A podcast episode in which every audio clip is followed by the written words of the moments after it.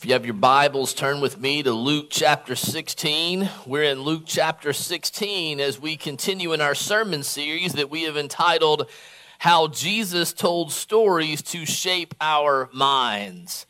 If you're following along in the book of Luke, in Luke 15, Jesus has just told three of these glorious parables. The lost sheep, where the shepherd goes and finds him and rejoices when the lost sheep is found. The lost coin, where the woman goes and searches for the coin and finds it, and there's great rejoicing.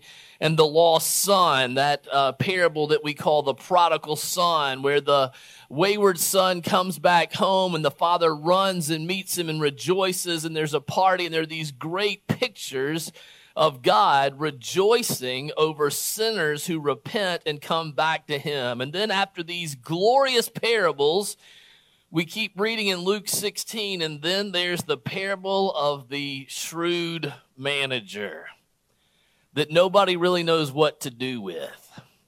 If you read the experts, the commentators, here's Leon Morris, a great commentator uh, in Australia. He writes of this parable this is notoriously one of the most difficult parables to interpret. The root problem is the commendation of the steward who is so plainly dishonest.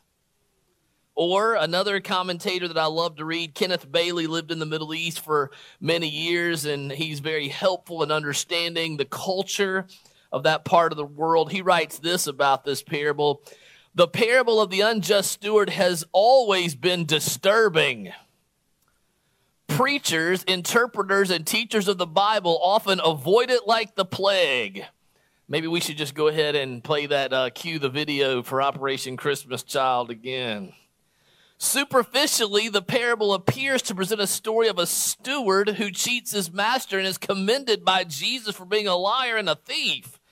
In the fourth century, Julian the Apostate used this parable as a primary text, claiming that the parable taught Jesus' followers to be liars and thieves, and that noble Romans should reject all such corrupting influences. Whew. So, what do we do with Luke 16? Well, we're not going to avoid it. We're going to keep going in the scripture and look at it verse by verse. So let me read this parable for you with that introduction. Surely you're, you're dying to hear what it is that people want to avoid all the time. So let me read verses 1 through 9. I'll pray for us, and then we're just going to walk through it together and seek to understand what Jesus was saying in his day and then apply that to our lives today. Hear now God's word from Luke chapter 16, beginning in verse 1. He also said to the disciples, There was a rich man who had a manager, and charges were brought, were brought to him that this man was wasting his possessions. And he called him and said to him, What is this I have heard about you? Turn in the account of your management, for you can no longer be manager. And the manager said to himself, What shall I do since my master is taking the management away from me? I'm not strong enough to dig, and I'm ashamed to beg. I have decided what to do so that when I am removed from mismanagement, people may receive me into their homes.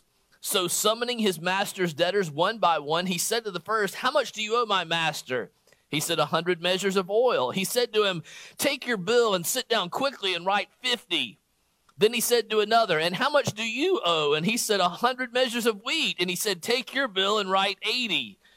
The master commended the dishonest manager for his shrewdness. For the sons of this world are more shrewd in dealing with their own generation than the sons of light.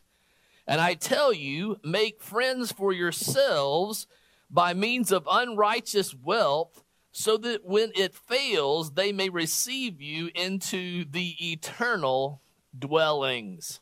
Let's pray together as we come to God's word. Heavenly Father, we're here with your book open before us, but we are befuddled by what it says. We pray now that you would send your Holy Spirit and that you would be our teacher and that you would give us understanding of this story that you told. And I pray that you would help us to not only understand the point that you're making, but that we would see how to apply this very ancient story from another culture to our lives today. Please come and do that now, for it is in Jesus' name that we pray. Amen. All right, let's work to understand what this means, and then we'll make the application in our lives. Let's start right there in verse 1. Notice that we're told he also said to the disciples. Now, what is a disciple? That is a follower of Jesus. And who is it that's drawing near to Jesus at this time? Well, if you keep if you go back a little bit, you know, these chapter divisions weren't put here until the 4th century, so don't let that distract you. If you go back and read in Luke 15, the beginning in verse 1, we're told the tax collectors and sinners were all drawing near to him. So those are the disciples. Those are the ones who are following, who are responding to Jesus, the tax collectors and the sinners in Luke 15 and verse 1. And remember, the Pharisees and scribes were grumbling and complaining, saying, This man eats with sinners and welcomes them. And then it was to the Pharisees and to the scribes that Jesus told those three parables we looked at two weeks ago the lost sheep, the lost coin, and the lost son. And the point he's making to those folks who are saying, I can't believe Jesus is receiving all this riffraff. And Jesus is saying, Look, you don't understand. God in heaven rejoices when a sinner repents and returns to him, just like the shepherd who leaves the 99 and goes and finds the one sheep and brings him back rejoices, just like the woman who lost the coin finds it and then rejoices, just like the man who had a wayward son who left comes back home, he throws a party and rejoices. And so Jesus is saying the correct response by the people of God ought to be to rejoice when lost sinners repent. And he's telling that to the Pharisees and the scribes. Now, in Luke 16 and verse 1, he's talking to the disciples, those who are following him, those who are turning to him, the tax collectors and the sinners that the Pharisees were grumbling about. So, however we interpret this, it needs to make sense that Jesus is telling this story to those who are following him, to these tax collectors and these sinners. So let's keep that in mind. This is written to the disciples. Jesus is speaking to his disciples. We need to understand the context to hear what he's saying here. Notice also how similar this parable is to the parable of the prodigal son. Did you catch it? That's the parable he's just told to the Pharisees to say, Hey, you're the elder brother. You're coming in from the field where you've been working. There's a party going on. Are you going to come into the party and rejoice that the lost center has come home and repented? Or are you going to stay out here and be angry? He's just told that to the Pharisees. Now he's talking to those who are following him, but there's such similarity between this parable and the one that he's just told. Both have an ungrateful, wayward son or a steward who wastes the master or the father's resources. And this word you see there in 16.1, uh, the, the charges were that he had wasted his possessions. It's the same word where we get prodigal. In chapter 15 and verse 13, we're told that the prodigal son squandered his father's property. Um, he also wasted, it's the same word that he wasted resources. Both of these guys face hardship, the famine for the prodigal son, being fired for the manager. Both of them face a hardship that causes them to come to their senses or to have this moment of truth when they devise a plan that they're going to go talk to their superior. That happens in both stories.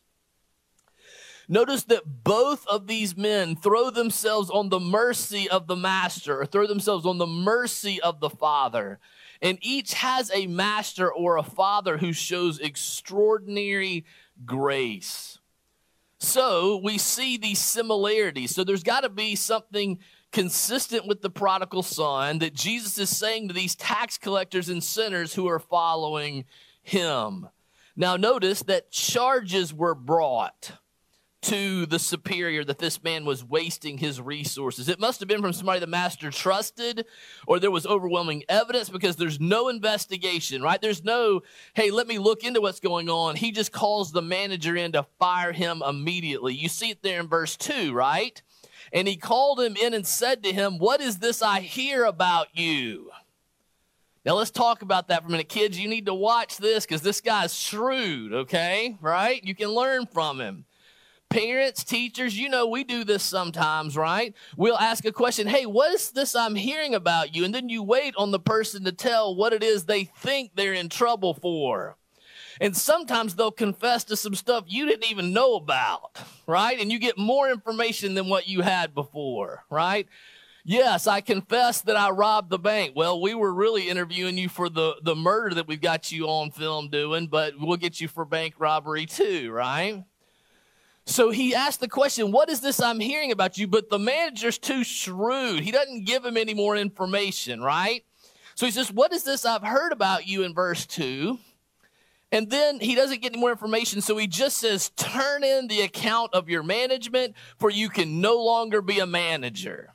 Now, the original audience would be thinking, Wow, He's not asked to balance the books. He's not asked to give an account. He's just fired immediately. Just turn in the books. You're out of here, right? And the original audience would be expecting some kind of negotiation. Hey, can I get some severance, right? Maybe, hey, my family has served your family for generations. Are you just going to dismiss me that way? Maybe some blame shifting, right? I've done the best that I could, but these other people who work for you waste your stuff like crazy. Maybe some blame shifting. Maybe have, bring in the liar who has made these charges against me and see if he'll make them to my face. I mean, you're expecting some kind of protest, and there is none. And no protest from this manager tells us these charges must be true. And he's fired immediately. And he's told to go get the account books to turn them in. So he's been fired, but he still has the books. And he's going to get them to turn them in. And he wonders what he's going to do next. Look at verse 3. And the manager said to himself, What shall I do since my master is taking the management away from me? I'm not strong enough to dig and I'm ashamed to beg. I have decided what to do so that when I am removed from management, people may receive me into their homes. Okay, you hear what's going on here, right? He's thinking, What am I going to do? Whatever it is he's doing, he, his motivation is he's trying to do something so that when he loses this job, people will receive him into their homes. Basically, he's saying, I'm hoping to manage somebody else's household. When he says receive me into their homes, he's talking about getting another job where he's managing someone's estate. But if he's fired from this estate for mismanagement, I suppose it's going to be tough for him to get a job managing somebody else's estate, right?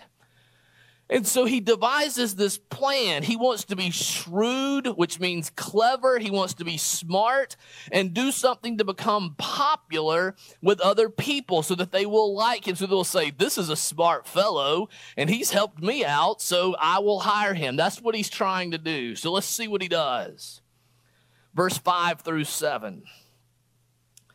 So, summoning his master's debtors one by one, he said to the first, How much do you owe my master?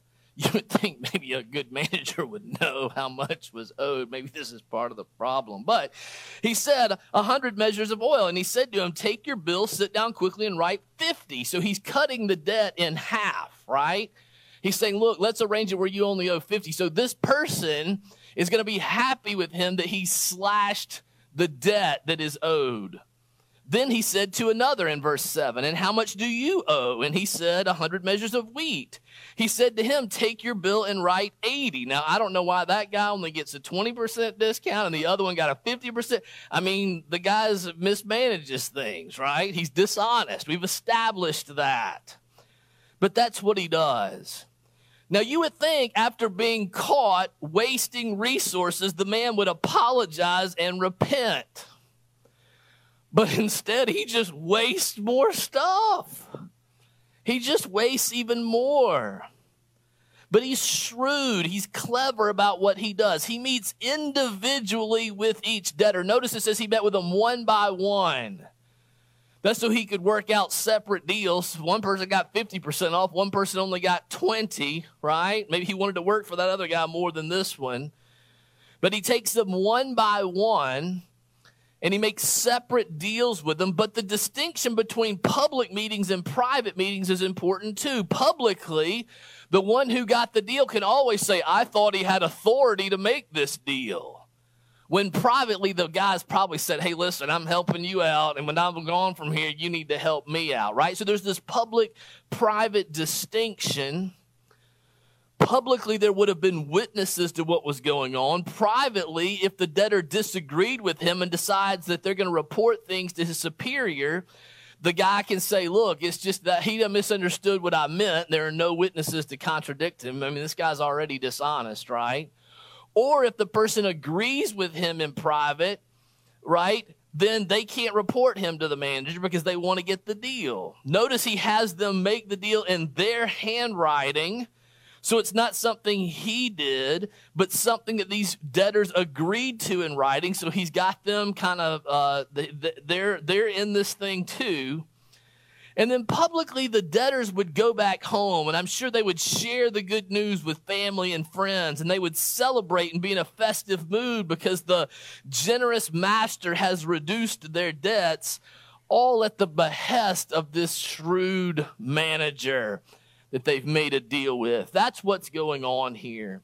So look in verses 8 and 9. The master finds out what's going on.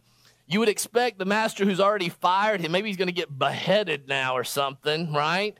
And that's not what happens. Look at verses 8 and 9. Then the master commended the dishonest manager for his shrewdness. And then Jesus says, For the sons of this world are more shrewd, more clever in dealing with their own generation than the sons of light. And I tell you, make friends for yourselves by means of unrighteous wealth, so that when it fails, they may receive you into eternal dwellings. There's a play on words there.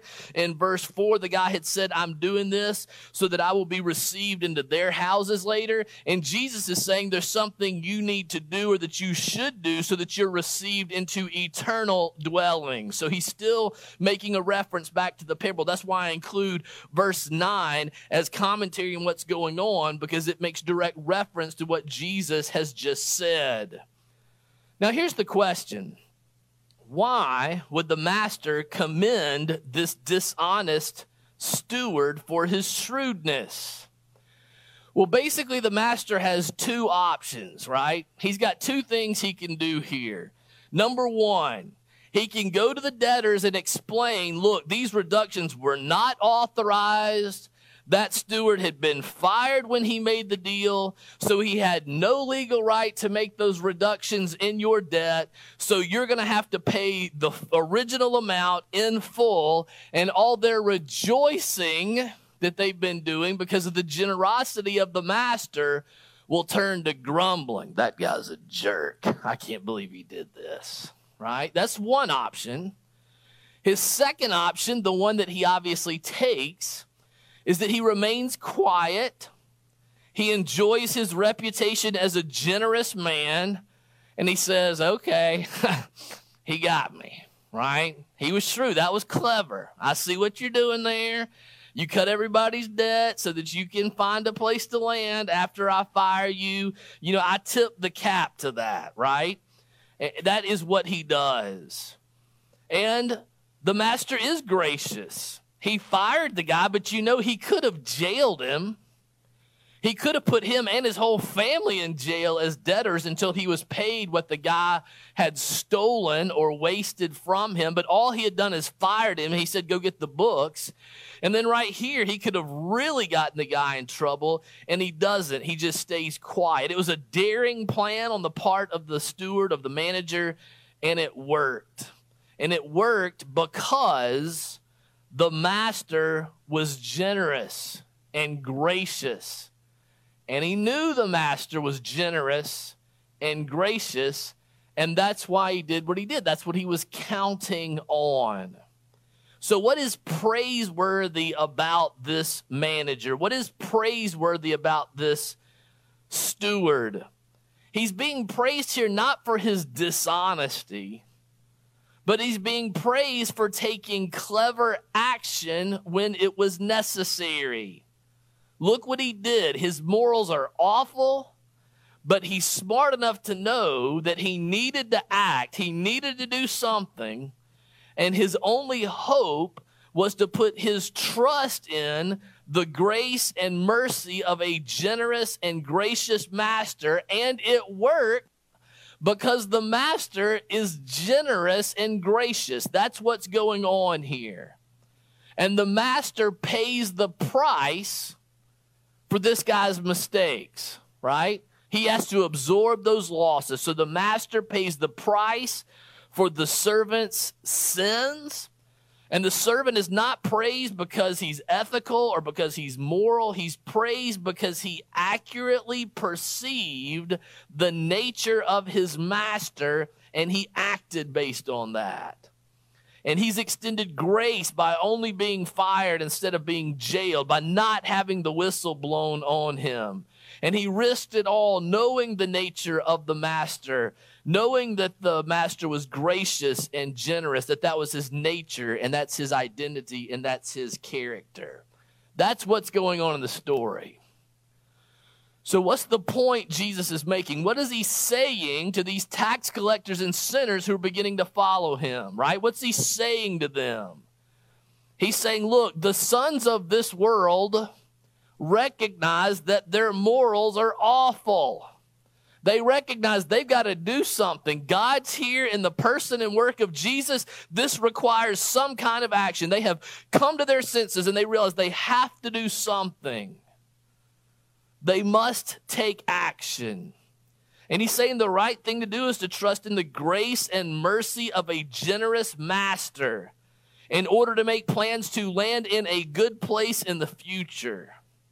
Jesus is saying that his arrival calls for action, repentance. That's what the three parables before this were about. It calls for a change in, direct, uh, in direction. Jesus is saying even dishonest worldly people know when the jig is up. They know when they're caught. They know when they've got to do something drastic to take action in order to try to fix things. And he's saying, how much more should those who follow Jesus be willing to take decisive action, relying on, counting on, the character of the master, knowing that he's gracious, knowing that he's generous. I mean, what are the three stories Jesus has just told? That when lost sinners repent, heaven rejoices. That if they turn from their ways and turn back, that the shepherd joyfully puts the sheep on his shoulders, that the woman calls her neighbors and rejoices, that the father is watching for the lost son to come back. And that he bestows all the benefits of being a son on him and has a party. And the party he's looking for in the world, he finds at home with his father. And so Jesus is saying, listen, you ought to boldly act on what you have been hearing. You know, it's interesting to me that he's talking to tax collectors and sinners, tax collectors, specifically people who have gotten rich off taking other people's money. And he tells them a story about a steward who made money by taking things from somebody else that wasn't his. This story's directed right at those guys. And he's saying, rely on the grace of God. He rejoices at repentance. Now, how does this apply to us? We're not shrewd managers being dismissed from our job. This seems, I'm not a tax collector uh, in the Roman Empire. This seems far away. Well, let's think about that. We are all facing an impending dismissal, right?